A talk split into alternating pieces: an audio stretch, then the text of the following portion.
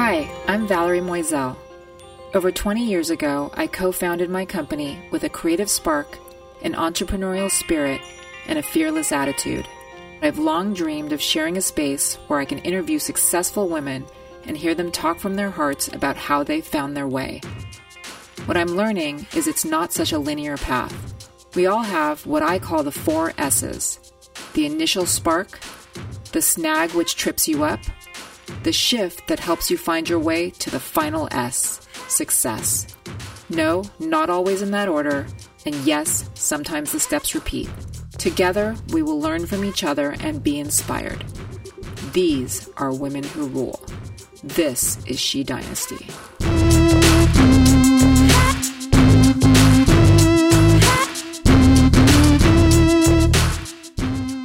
Hello and welcome back to She Dynasty. I'm excited to say that we are on the road again, but this time we are in New York.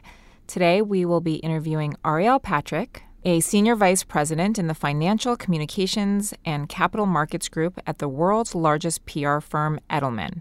At only 29 years old, Arielle is one of the youngest senior executives in all of financial PR. But before we talk to Arielle, I'd like to introduce today's co host, Ali Wald. Hi, Ali. Hi, Valerie. How are you? I'm good. How are you? I'm doing well. So, Ali is the director of new business development at a company called 212 Management. And Ali and I just met a few minutes ago for the very first time. And I love that you're already co hosting a show with me. That's really in the true spirit of She Dynasty. So fun. Thank you so much for having me. Have you ever done a podcast before? I have not. This is really exciting. I feel like I'm checking something off of my life bucket list. Fantastic. So tell us a little bit about what you do and why you thought it would be important to be here today. Yes. So I'm the director of business development at 212, and we predominantly represent talent in the food and beverage space. So we manage their careers from top to bottom, 360 approach. So that could be negotiating TV contracts for them, brand endorsements. Um, I get a chance to be super strategic and creative, very fulfilling. But why I was interested in talking with Arielle was that we had a very similar beginning. We both seemed to quickly realize that print was a dying industry and both coincidentally ended up in public relations. You know, in Arielle's case, in my case, it's totally different. She has stayed in the PR route and I've moved to talent representation, but I think that we can really draw a lot of parallels from our day to day. I'm excited to see um, kind of an inside look into, you know, how she deals with huge financial companies. Well, she'll be here in a few minutes, so um, I'm excited to get started. Great.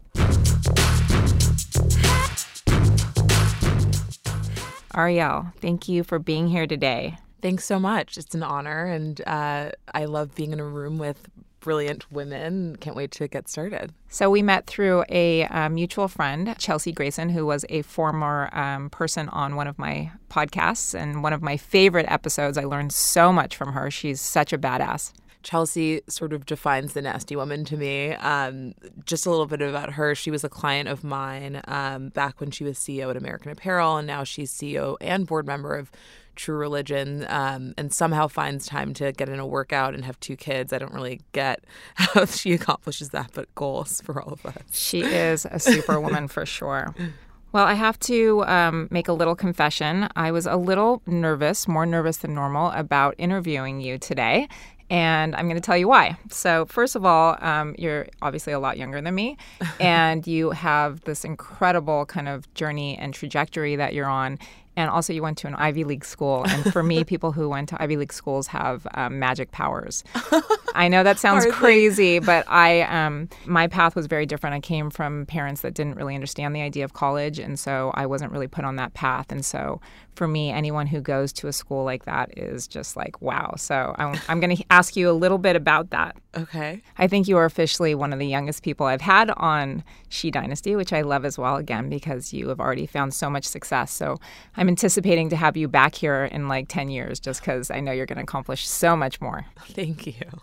So you graduated from Princeton uh, only six and a half years ago, and you're already like have accomplished so much. So you have a very interesting, important, and awesome job, and I'm going to try to explain it. You work closely with legal teams, financial advisory firms, boards of directors, and CEOs to help companies figure out how and what they should say when they find themselves in very specific financial situations. And these situations can include anything from mergers and acquisitions, bankruptcies restructuring, or shareholder activism. So basically, you help companies kind of save their butts when they're going through change, turmoil, or a very specific difficult situation. Is that correct? That was way more eloquent than I could have described it. So awesome. so, can you tell us? Um, a, you know, I know that a lot of what you do is highly confidential, but for those listening, can you explain it in a little more detail? I think the best way to put it is I get paid to be a psychologist. Um, so, you know, often you know, Fortune 500 companies, especially publicly traded companies, have several competing demands and objectives, right? So, on the one hand, they have to keep business running. And if they're consumer facing business, they have to, you know, please their customers. They also have to keep their employees happy and working hard. But then they also have shareholders who need to see returns on a regular basis. A lot of times, those objectives don't always run in the same direction. And so, you know, if a company needs to, for example, divest an asset that's underperforming, you know, they think of it as a business decision, right? And they say, we're going to announce on our next investor call that we're divesting this asset. And, you know, I'm sure the stock price will go up and um, investors would be happy with that. But what about the employees that are losing jobs? What about the customers that are really into that product? If, say, it's a product, a, you know, consumer business, um, so I'm the person that goes in and says, okay, great that you're making this decision. And actually, sometimes we're part of the decision making. That's the most exciting part is when we're more consultants. So um, my firm is huge. Um, Edelman, 65 offices. We're known for a lot of things, digital media, traditional PR, but we're I sort of sit within a consulting arm, and so a lot of the businesses that do what I do are actually not um, at PR firms. They're at McKinsey, they're at Bain, they're at um, boutiques like Joelle Frank, Sard Verbinnen. So we do a very specific thing that I really love because it's it integrates consulting, PR, um, just EQ, right? Um, writing, so all the, kinds of stuff. So the financial PR piece of this is a very specific niche within the company, correct? Exactly, and within the industry, it's it's grown in, immensely. I mean, there was a period where lawyers and bankers would handle a deal process and write all the messaging and sometimes the press release on their own, and PR firms and consulting firms sort of get smart and say, uh, "Hey, yeah, we're the lawyers, ones that understand." Lawyers should not be writing PR releases. That's for sure. They, they're not always the best and most eloquent to do. Right, and I hate to say that because my brother's an attorney, and the attorneys I work with I love dearly, but they look at things very black and white, and we're the ones that have to say, "Where's the nuance? How can I make someone feel better about what you're announcing?" So it sounds like a very high stress position because you're dealing with a lot of sensitive issues that can affect a lot of lives and the overall health of a company. So you have to be a master at choosing your strategy and your words very, very carefully, right? Yeah. And I would say sometimes that gets exhausting because in my everyday life, you know, I had to remember that those are also important skills. And even when I'm dealing with teams internally, you have to be as sensitive with your words and you know careful as you would be with a client. So I I feel like I'm always performing. so it's it's exhausting. So if you say the wrong thing, it could be it could cause problems, correct? Well, yeah, I mean, it's interesting. So you know, all throughout my career, I've and when I say all throughout, it sounds like it's been, it's been six and a half years, but it feels like dog years, right? Um, I've been part of a team, and supporting that team. And by the way, even when you're senior, you're still supporting your team. You're, I'm here to be helpful to everyone who needs to get the job done, but I am in a slightly different position than I was even a year ago before I got this job because I now have to sort of have a brand and I represent the firm and everything that I do. So, you know, I'm doing a lot more new business marketing out there in the field at conferences, getting people to understand who we are. And this is the first time I don't have anyone behind me to talk for me, right? I, I'm the voice. And so constantly I feel like presenting myself. And so getting used to that as part of your everyday life is it's a bit of a challenge, I, I would say. So once you craft a message and you put it out there, do you guys feel like you ever have to kind of brace yourself to see how well it's received and then do you have to pivot quickly if things don't go as expected? Is that something that happens? So that's a really good question actually because stakeholder research is a big part of making sure that we don't make mistakes. So if we have enough time, sometimes we don't, but usually we have enough time before an announcement to talk to for example the head of HR, you know, the the CRM. It's basically everyone who could tell you how they perceive that their specific stakeholder audience is going to feel, right? So we make sure that we dot our I's and cross our T's. So I never just craft messaging without having spoken to pretty much every important person within that organization who understands the psychology and sort of understands you know every day what questions could come up and of course sometimes it doesn't resonate and sometimes you underestimate what the media is going to react to or what any other stakeholder is going to react to but i've found that we've learned how to not be surprised. So you do a lot of research before a message goes out just to make sure that you're kind of on track for where you need to be. absolutely. I would call it like insight led research right? Having real conversations with real people. And the what makes it difficult is often these are announcements where no one knows about it so you have to figure out who's over the wall that could give me some semblance of information that's helpful but i will tell you this the ceo is not the person to talk to if you want to understand what everyone feels because they're at the top they have other objectives and they're people that are closer to the ground that you should be engaging with So when a message is announced, it kind of reminds me of um, when those people at NASA are launching a rocket. You kind of sit back and kind of hope everything's going to go well. Does it feel kind of like that? I think I've learned not, at this point it's been so long that I don't get the jitters anymore, but I think there I do remember pressing send on my first release where I was running a deal and it was just me. I think I remember I was in Florida alone working on this project and I I almost threw up 100% when the announcement went out, but you get used to it and and you also get paid to be the calmest person in the room. So you can't really afford to be the one that's anxious cuz the client's anxious. We're there to keep everyone cool as a cucumber. So So showing that you have confidence in what you're doing makes everyone calm and cool as well. Absolutely. I there have been many CEOs where I've actually held their hand physically, right, when they're going through something tough. I so, love that. I love to hear that. yeah. All right. So before we go into more detail about what kind of drives you today, I want to go into a little bit of background on you. Um, where are you originally from, and tell us a bit about your childhood. The reason why I'm laughing is um I just I, I definitely had a happy childhood and I'm really close with my family so I love talking about them. Born and raised in New York City. I actually hilariously live in the same building that I grew up in on the Upper East Side. Um, my parents actually are in Lincoln Center now and spend a lot of their time in Connecticut, but it's funny because whenever I walk into the building, the doormen still treat me like I'm 11 years old. Growing up in New York was interesting because it was a bit of an enclave, right? You know, uptown isn't the most diverse part of the city. Um, we were definitely one of the only black families in our building. I think probably the only um, at, at some points. And um, I went to a tiny prep school, all girls school called Chapin, which I'm just praying that I have a daughter so I can send her there. It was really an amazing experience. Love that. And so I would say that the feminist narrative of today that everyone's really hyped hopped up on has been a really integral part of my life. Is that my an all life an all girl school? all girls school. It's funny because conversations around Me Too, conversations around women's empowerment, I know that they're being played out to death right now, but it's just, it's been part of me for so long. So I am so happy that right now I think the whole nation and the whole world is focused on it. I had a very, very hardworking mother, very, very hardworking father. And I think seeing them do that and also make time for philanthropic endeavors was part of how I became who I am. Uh, my dad was, you know, always traveling, but somehow found time to, you know, be on charity boards. I'm actually on one with him now, which is kind of fun. Oh, that's so sweet. yeah, it's really fun. It's fun to be in a phase where my parents actually view me as an adult. I also forgot to mention the most important person, which is my brother. We're a year apart. He's my best friend in the whole world. We live across the street from each other. Oh my gosh.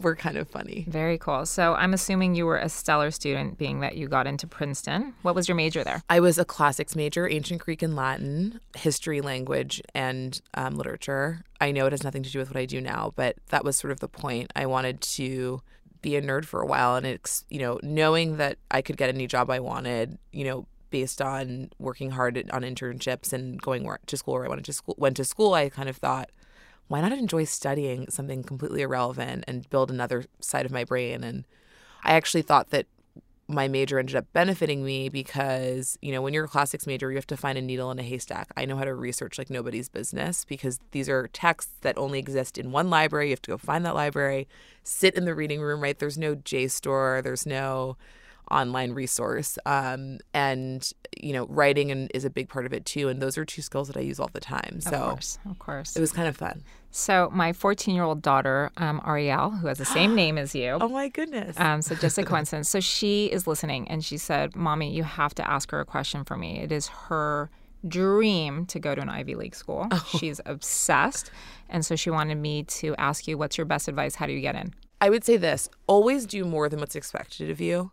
You know, most kids that I went to college with took maybe one or two AP classes and exams. I took nine. Oh wow, so I sort of I did the most. I just always knew that pushing myself would be rewarding in some way and I can't think of anything actually that I did from in middle school, high school, or college that wasn't above what was expected of me. And I know that sounds like a bit of a pressure cooker esque answer. And I don't, I never want kids to feel stressed out because it's not a good feeling. But if you're up to the task, She's Just definitely push up, yourself. She's definitely up to it. So when did you realize that you wanted a career in PR?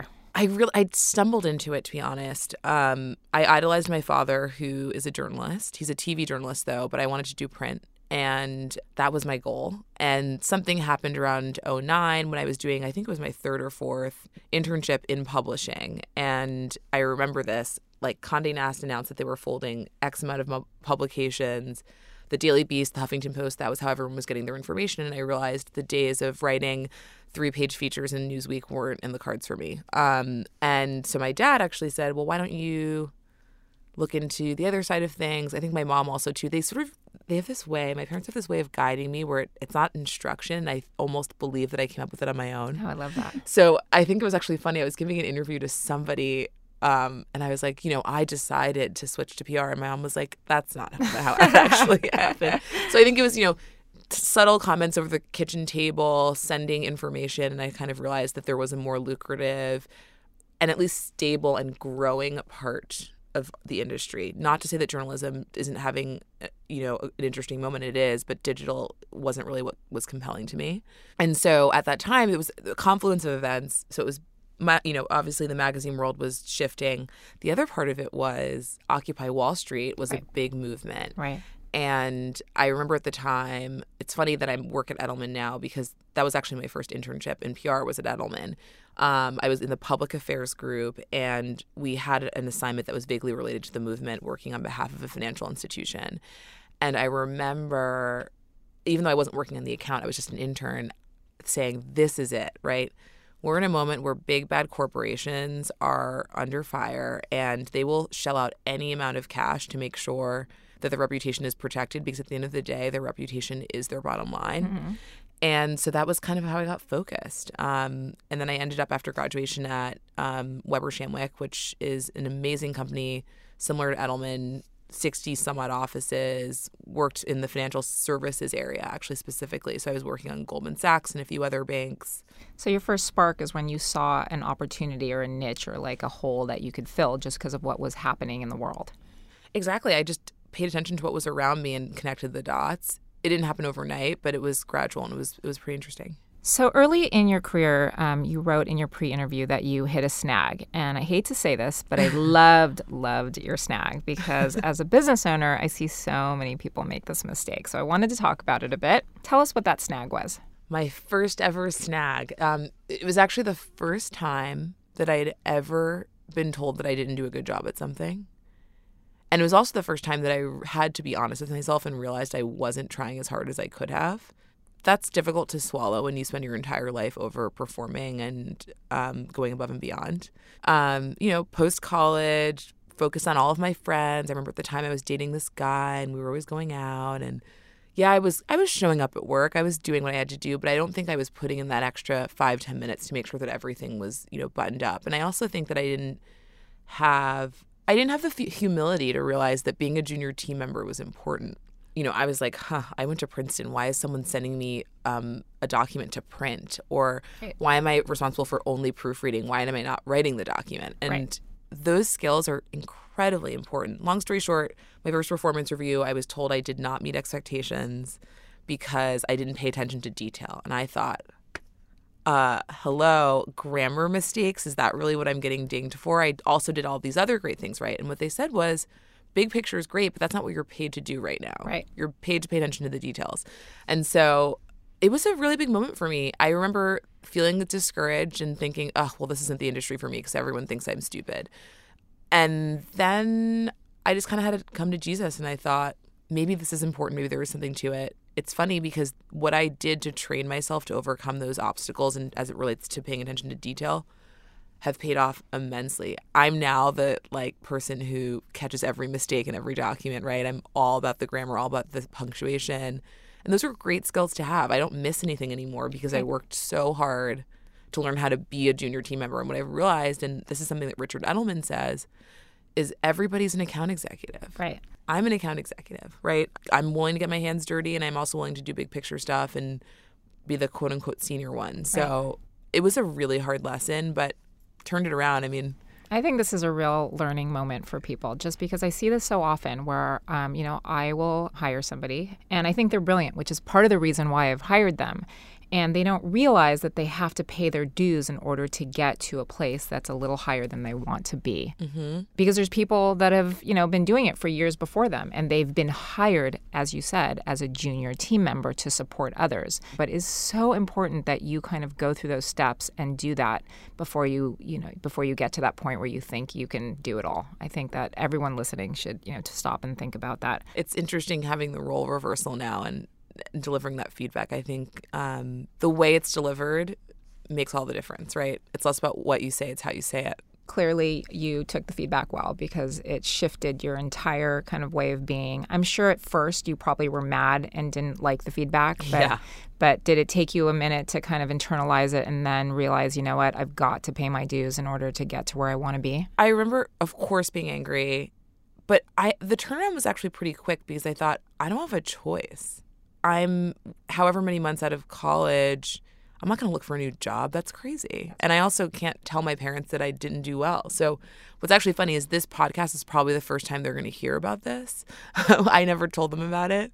And I really wrote, I righted the ship. I ended up moving up six times in my five years there, really turned it around. But um, the reason I didn't tell them was actually because I wanted to do it on my, my own and I didn't want instruction. I didn't want suggestions. I wanted to just say, figure this out. And it was the first time I really had to do that without hand holding. So that was kind of cool. Awesome. Mom, dad, you heard it first here on She Dynasty. I love that. So since then, obviously, um, things started going well because you got promoted six times in 5.5 years. Wow. You obviously got the message loud and clear. So yeah. why do you think things started turning around so quickly for you? I realized a couple of things. I realized that being collegial with colleagues was really, really important. Um, and showing others that you are happy to be of service to them is really important no matter what level you are. That was a big realization. Um, I think another was, like I said earlier, not being afraid to get your hands dirty no matter what you're doing, in what, no matter what your level is. And I think the last thing was learning that I wasn't an expert, right? I assigned myself reading. Every single morning, I read and that's changed a little bit. I'll tell you what I read now, but every single morning I would read Barron's, the Wall Street Journal, and the Financial Times, not cover to cover, but all the important parts. Um, and I wanted to make sure I was a nerd on it. I knew every acronym, I knew everything. Um, I taught myself how to read a balance sheet. No one asked me to, but I kind of put myself through a tiny MBA. So, you know, seeking those le- learning opportunities is really important realizing you're not above education. Even today, I'm constantly educating myself. So, Right. So the education part, kind of coupled now with experience, is what has kind of propelled you to move forward just because you keep kind of proving that you can do more and more. So obviously, people are seeing that around you. So, congratulations. Thank you. All right. So, I'm sure that you have had a few great mentors in your life. So, what was one big or key takeaway that you've learned from a mentor that has had a big impact on you? Maybe a principle you use every day? Um, yes. One of my mentors who I actually sort of forced to be my mentor, that's a big part about mentorship is putting yourself out there and getting people to coach you. He said to me that a key element of being successful is being nimble, even though having a plan has its perks. You need to be open to what comes. And I think that was actually the, you know, that case study of, of that first performance review is a perfect example of that. I had to be flexible. You know, I thought that I had charted a path for myself and I knew exactly how to get there. And all of the qualities that I thought were required to move up in the world were not even relevant. I had to pick new ones.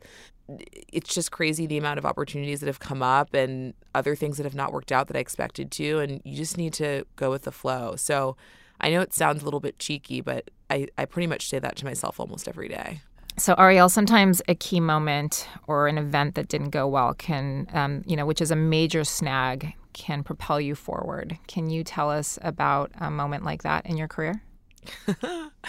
yes. Um, I remember vividly. I was responsible for doing a very. I'm trying to blind this, of course, because it's it's confidential. So very confidential um, material event that a company was experiencing. They had an investor call, and shortly after, I was supposed to do an, a Bloomberg interview with the CEO, who I had never met in person, but was this big shot. Okay. And I hadn't assigned backup for the interview just because I thought I could handle it. At the time, I was traveling and in a different time zone. So the client was in the UK. I'm not on the East Coast. The calendar invite is on the East Coast time, but I'm in Central time. Right. So of course I oversleep, missed the call. It was supposed to be at like 6 a.m. or something like that. It was just awful. And so I missed the interview. Oh boy. Who told you you missed the call or how did you realize it? I just saw my email and there were like eight, t- you know, messages and texts from the client saying, what the hell? And that was actually a moment where I had a decision, right? I could either break down and cry or I could fix it. I did both because no one's perfect.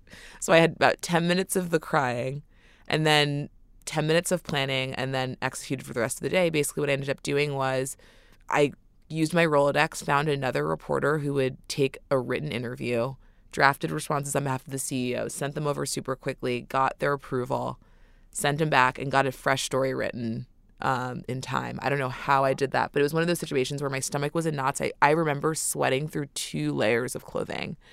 And I could have frozen, but I kind of just knew that the client objective was the most important, and we figured it out. So you had to rise up and and just solve it. Yeah, beautiful. There was also a bit of prayer in there. that always helps. So, um, at what point in your career did you start to think that you were on your way to success? Like when when was that moment, or what was starting to happen, or what shift did you see? It's so funny because you keep mentioning where I went to school, for me, for some reason, being acknowledged by them was always important to me. And so, them meaning Princeton. Yeah. This past year, I, they featured me in the alumni magazine and they also asked me to speak at a conference. And I, oh my gosh. I remember those were two of the happiest moments of my life. I can only imagine. Because I was like, the fact that they even know who I was, right? Right. Isn't that just, supposed to happen when you're like 60? I know. And I was on a panel with women in their 70s. I love that. It was awesome. Um, and the you know the feature was cool too. And I don't know, that was a big moment. I think another moment though is when you're asked to be in service to others, right? When you're asked to help. That's been the most rewarding part. Every day I open my email, there's 10 emails from young women asking, can you mentor me? Every time I look at my LinkedIn, there's somebody asking for something. And oh my gosh, that just gave me chills. I love that. It's so cool, and I must I must admit, you have to prioritize self care, so you can't respond to everyone and give everyone everything. But I try to, and I try to help in any way that I can. And um, just being in a position to be of service to others, I think, is the epitome of success. Beautiful. So I know that you are a millennial, and I know there's a lot of stereotypes that come with that. We're we're not as bad as everyone. I know. I, I agree with you. By the way, that's part of the reason I started She Dynasty because I really wanted to help bridge the gap. Um, so we know that millennials are probably the most one of the most powerful generations, um, changing the way we literally do everything from the way we eat, the way we shop, the way we work, the way we live, the way we vacation. So that being said, what important values do you think um, are important to keep from older generations so let's, I mean, let's keep it within the realm of career. I would say my parents' generation really valued putting in your time. Yes. And, you know, my dad's, I would call him a company man, right? He was at ABC for 15 years, been at CBS for a super long time. I think he had a couple stints in there at other networks, but really valued building something. And to be honest, millennials sometimes view that as some sort of failure. It's like everyone wants to be a CEO everybody wants to start something, everyone wants to be on their own, and working for the man isn't cool anymore. I actually don't, you know, um, subscribe to that. When I look at the Forbes 30 under 30 year over year, a significant portion of those people that have founded businesses, those businesses don't exist. Um, unfortunately, some of them are my friends. And while it's a, a, great endeavor, you have to make sure that you actually have a good idea and you're doing something because you want to, not just because you want to unleash yourself from the grind. So you know, as is evidenced by the fact that I stayed at a firm for as long as I did, you know, the bulk of my career was at one place. I would say that there is value in building relationships, working for something, realizing that you can always learn from others. You know, baby boomers have been some of my greatest mentors. I don't think I'm above needing them. So, how do we do a better job kind of bridging the gap in the workplace? Just because, you know, technology changing so quickly and um, most of the things that are happening in the world, especially in advertising and PR, the industries that we're in, they're probably more intuitive to you know someone like you versus generations that are older than you. So how do we make everyone's voice kind of count in the workplace? And is that something that you have to deal with at all?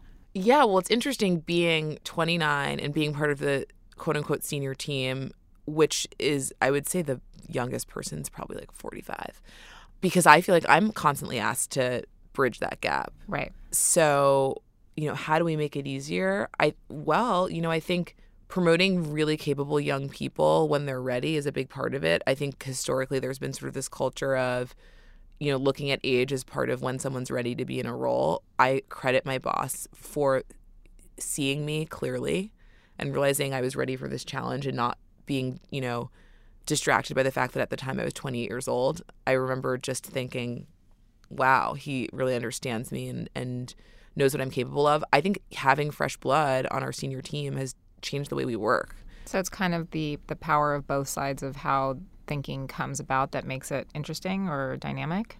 Yeah, I mean, I learned there's a wonderful woman on our team who runs our special situations practice who has decades of experience and every day I talk to her I learn something new, but also every day, every day she talks to me she learns new terms. I she almost better it. understands her daughters, But right? that- that's So- where that's where the magic happens. It's like that experience, those years and years of experience with that fresh thinking, um, and that understanding of today's world. I think that's where you know some really great things start to take place. yeah, yeah. So, how does it feel to be so young and already kind of at the top of your game? Do you feel like you constantly have to prove yourself because of your age? Um, you know, I would say it's more gender than age. Oh, interesting. Okay. I'm somebody who, if you speak to me on the phone, you probably think I'm 45. When you meet me, of course, you realize I have a young face, but um, often we've locked in the business by phone before, thankfully, before I have to walk into the conference room. You know, I think gender is a big part of it. And this may be a bit of a tangent, but I do want to talk about something that's been bugging me a little bit, which is that when I look back at all of the mentors I've had, I've realized that they've all been men. And, you know, I think a big part of making sure that people understand the business case for diversity is also making sure that women understand that it's good for business, right? So not just training the men to understand that having more women in senior leadership is important, but actually the women. It's funny, someone came up to me and was like, "How does it feel to be like the youngest, you know, only African American woman, you know, on the senior team at this huge agency?" And I was like, people need to stop being so proud of being the only one. Right. It's the fact that I'm the only one is a problem to be solved. It's not an accomplishment. And I think that women need to start internalizing that as well. It's a minority complex, right? You're taught, you know, they pat you on the head and they say, good job, you've really made it. And women have become sort of possessive of having these, you know, senior roles and being the only one. Like, hey, I'm an MD at X big investment bank. There's no room for others. And it's subconscious. We don't mean it. But I do think that we're actually part of the issue and we're part of blocking other women, younger women, just women who are qualified from joining the ranks because we're we've become territorial. Right. Um, so I think sensitivity training and all of the sort of diversity psycho- psychological training that companies are investing in with men need to also make sure we have to make sure that women really buy it too. at the end of the day, there's proof that funds that have more diverse portfolio management teams perform better, they have better returns.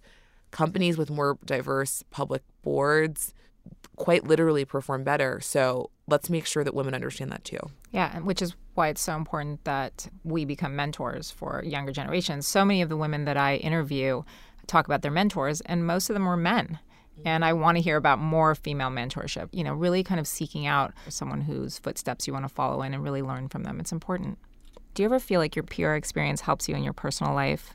Like you become a master of positioning everything to friends and family? Probably. Although it's nice to have a day off. so I don't know. Maybe I'm doing it subconsciously, but it, it has helped me a lot with my with other parts of my life, such as my nonprofit work. Um, a lot of what I end up having to do with with the organizations that I serve on boards is help them position themselves. So I would say these are translatable skills for whatever you're doing. Right. Well, I think positioning in general is such an important skill set no matter what you do, whether you're in PR or not. You have to position things in life, right? So, Arielle, how have your goals changed at all? right now, what's been really interesting is I've finally realized that having a family is important to me. You know, having grown up in this, you know, sort of echo chamber of old school branded feminism, um, at, you know, an all girls school and saying I can do everything by myself. And I still believe that, right? I don't need anyone, but I want to create a family. And it's funny that actually kind of resonated for me when you know there was a member of my family that was ill recently and every I mean my family is so spread out. Everyone from all these geographies came together within several hours to support this person and I thought what a miss to not create that for me. Not everyone has the same objectives, but I just never thought I would even admit that to myself. Um, so yeah, that's been an interesting surprise. Um, how I'll juggle it all is a whole different thing. But again, back to the point of being nimble, I've realized we'll cross that bridge when we get there and we'll see what we can handle. But women need to also be a lot more forgiving of themselves. I've learned that on any given day, I might be an amazing professional, but also maybe a slightly crappy daughter and sister and friend. And other days I'm a stellar friend and something's got to give at work. So I think it's all about communication with those people and saying, here's what my priority is today or this week or this month or year and so you might tell your parents or your family you might not hear from me for two weeks because it's kind of you know heads yeah. down pencils you know kind of up going and doing my thing exactly and i think the worst thing you can do is not communicate that that's when people get upset and feel that you don't care but i've just learned to to communicate so that you know i don't try to be everything to everyone and fail at all of it. I think that's really smart advice because I have a lot of people that are always pissed off at me. And if I just kind of set the expectation up front, just saying, hey, it's going to be a really busy month for me, then the expectation is set and they can't get mad at me. So I'm definitely yeah. going to take that advice. Thank you. All right, so I want to talk a little bit about your um, nonprofit organizations that you're involved in. So, can you tell us what you're doing in that space? Sure. Um, so, right now it's a pretty even split between sort of more social efforts and environmental. So I actually just left my post doing this, but I was um, chair of the Young Members Board for Audubon Society in New York, which was which is a conservation organization. People always associate it with birds, but it's actually about protecting birds' habitats, which really is every place. So anyway, now I'm actually um, on the National Advisory Council for Yellowstone Forever, which is the endowment for um, Yellowstone National Park. So that's really fun because I get to go down there um, once a year and hike, but also have meetings and look at beautiful animals and all that. Nice. I read in an article um, about you where you said that you like to put all of your time to good use because you're the type of person who's driven to work around the clock. Can you explain how you do that? I'll say this I'm always working even if I'm not working, right? So this morning I worked out at 7 a.m. Of course you did. Everybody who I interview wakes up between five and seven and works out. It's just the kind of people that are on this podcast do that. By the way, this is you know something I've had to adopt. I was resistant to that for several years. I mean, earlier in my career, my dad used to say to me every week, "You have to work out. Why aren't you working out? It's good for your brain. It's good for your ide- ideation and everything, brainstorming." You know, you never want to admit that your parents are right. He was absolutely right. So it's totally changed my life recently to to get more into that routine. And listen, some days I simply can't make it work because I have crazy things coming up in my coming up in my schedule, but I make time for it when I can. So for example, today, 7:30 a.m., I'm working out. I'm not just mindlessly moving my body. I'm I have a checklist. I'm coming up with ideas for my next thing. So one other thing is, you know, you'll see in my purse, I always have a notebook. Every time I think of something, write it down. It's not just a checklist, it's also just ideas, it's concepts. I just I don't like wasting my time. Right. so some, some, people are just wired that way. Yeah. And and I actually really admire people that can sit through a massage because I, I just can't. I was just going to say that my best time to concept is when I'm getting a massage. people think I'm so crazy when I say that, but um, when I'm getting massage and I'm super relaxed is when I have like the most clarity and I can come up with the best ideas. Maybe you can teach me more about unwinding. Sure. Um, I'm still learning myself. so, what advice would you give your younger self? honestly, it bridges back to what I mentioned earlier about the incredible task that women have as mothers, friends, daughters. I really wish, as when I was younger, that I didn't allow myself to get pulled into so many directions and be so reactive. I feel like I was always reacting to everyone else's energy. Someone would say, There's a birthday party here. I wouldn't even think about whether that works for me, whether I was tired. I would be at that birthday party, right? Or, you know, working until midnight, I would do that too. And I just feel that I gave all of myself to other people and wasn't very mindful about what was best for me. You know, I would say one of the best investments I've made is in, you know, taking care of myself, um, learning to set limits. And of course, one could argue that being everywhere at once helped me get to where I am now, right? Because I got a lot of exposure, made great relationships. But I really do regret just not learning mindfulness earlier. Um, and so now it's it's a really big project of mine. It's something that I actually spend money on. I you know I'm doing therapy. I'm you know working out more. I'm really putting my money where my mouth is as it relates to that objective. So I love to hear that. Yeah. What notes or advice would you give to younger generations just starting in the workforce? I would say there is a benefit to taking a note from our parents' generation um, as it relates to how we navigate our career. I think that there is value in creating consistency in your resume and really investing time at a place where you can develop relationships and also learn as much as you can. Um, several of my peers have had five or six jobs by now, and you know all the power to them. But um, chasing a higher paycheck isn't going to get you sustained success. I mean, I have to say, when I look at um, resumes, when I see someone's jumped um, jobs often, it makes me question, you know, what is, are they loyal? Are they mm-hmm. committed? I know that for a lot of people, it's hard to say no when you get a uh, bump in salary or in title, mm-hmm. but you have to really think, um, you know, what that means on the outside looking in. Absolutely. And I'll say this it pays off. I'm making 10 times more money than I thought I would.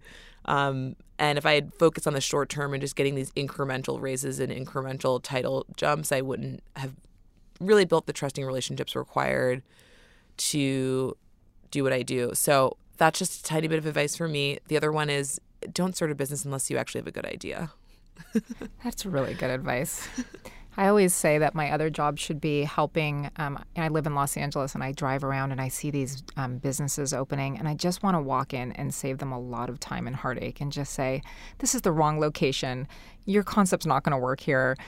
The logo's not good. and I feel so bad because you just see them close a few months later, a few weeks later, and it's heartbreaking to see that. So you got to really uh, know what you're doing and make sure that there's some white space for for what's needed. Exactly. Arielle, what does success mean to you overall?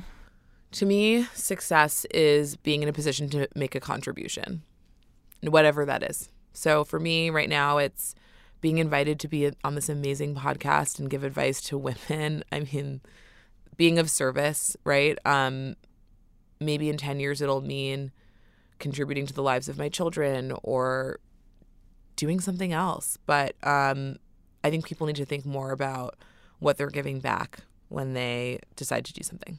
So, my last question is what is your actionable advice for those listening right now? Don't be afraid to communicate what you want, when you want it, and how you want it, um, whether that be to a manager, mentors, people that are in a position to help you make connections. There's nothing wrong with being assertive. I think women are always afraid of appearing aggressive. And um, as long as it's communicated the right way and with gratitude. Being vocal is the only way you can get what you want. What I've learned is that people assume that you're happy with what you have or staying in the position that you're in unless you say otherwise. So just think about that as we're entering review season, as we're entering a new year, and you could possibly set the pace for a new direction in your career. I think that's really good advice. Arielle, I'm a lot less nervous now that we've had this time to talk. You are my favorite type of person to interview just because it's so kind of friendly and conversational. And I've really enjoyed hearing from you and learning from you today. So I'm going to bring Allie back. I know she has a few questions that she would like to ask you. So, Allie, take it away. Arielle, it's so great to meet you. Thank you so much for sharing your journey with us. Um, something that you just said that res- really resonated with me towards the end was communicating what you want. Growing up, my dad always told me, if you don't ask, you don't get. And that is something that has stuck with me throughout my entire life. But something I, I really related to you with was your snag. So, as you know, I started out in PR as well, and I had a very similar snag. I was making mistakes with small details because I felt like I was doing menial tasks. And I remember being on the phone with my dad and just saying, I'm smarter than this. I don't know what's going on. And I kind of had you know, I'm above this mentality. So like you, I really learned to pay attention to the details. So I, you know, I that really brought it home for me in terms of kind of your journey and and where you are now. Um, what's the best piece of advice you've ever been given? Who gave it to you, and how do you apply it to your career and life? So my grandfather used to always say this thing. He used to always say, "There's nothing worse than a person who's wrong and strong," and that's been a big part of my progression, um, trying to, you know, really embrace humility and not always needing to be right um, or prove a point. Um, I've become more of a listener. And what I've learned actually as I've gotten more senior is that people want to follow somebody who they trust and who also is not afraid to be of service to them. Um, leading isn't about any sort of dictatorship or, you know, putting a fine line in the sand and saying this is how we do things. It's about being collaborative, taking opinions, being okay shutting up sometimes. Um, and so that's been a big part of my progression. And I, I've learned a lot from that quote always sticks in my head because my dad actually repeats it sometimes. Yeah, I think that's an awesome piece of advice. And I think it's something that the listeners will all benefit from because I think for all of us, you know, our egos are so strong and it's so hard to put those aside. So, my next question for you is you know, while getting promoted six times in five years is no doubt extremely rewarding, I'm sure it also came with times of feeling overwhelmed. How did you kind of manage those feelings and just swiftly moving up through the ranks? A big part of therapy for me is taking myself out of a situation and learning to put things in perspective and actually be present with others. I know that's really weird, but if I'm having a super stressful day, the best thing that I can do is call one of my friends to ask how their day was. It's, it's amazing. It's not sitting with my you know schedule or day and obsessing it's how can i be there for somebody else and what can i learn from what they're going through that's awesome. I think that's something we can all use in our own lives. Do you have a moment that comes to mind as the most exciting time in your career? It could be from now or it could be from, you know, maybe once you got over the hurdle in the beginning of your career. What was exciting for me was the phase when I decided to take my career into my own hands. And when I say that, I mean so I started out working in this practice, learned so much, but I knew that I wanted to do more and something slightly different. And so I was the one that spoke up and said that I wanted a new manager and to switch practice areas. That switch from sort of more financial services to crisis slash M&A, things like that, was a really big jump for me. And I don't know that I was certain I could do it but I just knew that I needed to be fed more. And so I just remember that time being really exciting, moving desks, meeting my new mentor and my manager and just not knowing what was to come. I missed the unknown. Um, and I know that there's a lot of that in, in everyone's everyday. And I'm sure there's stuff ahead of me that I have no idea what it is. But I, I like to hone in, plug into that moment where I felt like I, you know, made a new direction for myself and didn't know what was going to happen. And it was just so compelling. So I would just tell people listening to try to create those moments for themselves and and also in those moments when you feel like you don't have full sight into what's going to happen, that's a beautiful thing. Yeah, that's awesome. I think that, you know, what it sounds like is ultimately you're speaking up for yourself and as women that's it's so empowering and it's so exciting, especially in this day and age. So Congratulations on all of your success. Thank you. Arielle, Ali, thank you so much for being here today. I know we all just met in person about an hour ago, but it seems like it's been amazing. I know it's been um, so really good fun. synergies in this room. So I'm really excited for people to hear this interview. And I think that's a wrap for this episode of She Dynasty. Thanks, guys. Thank, Thank you.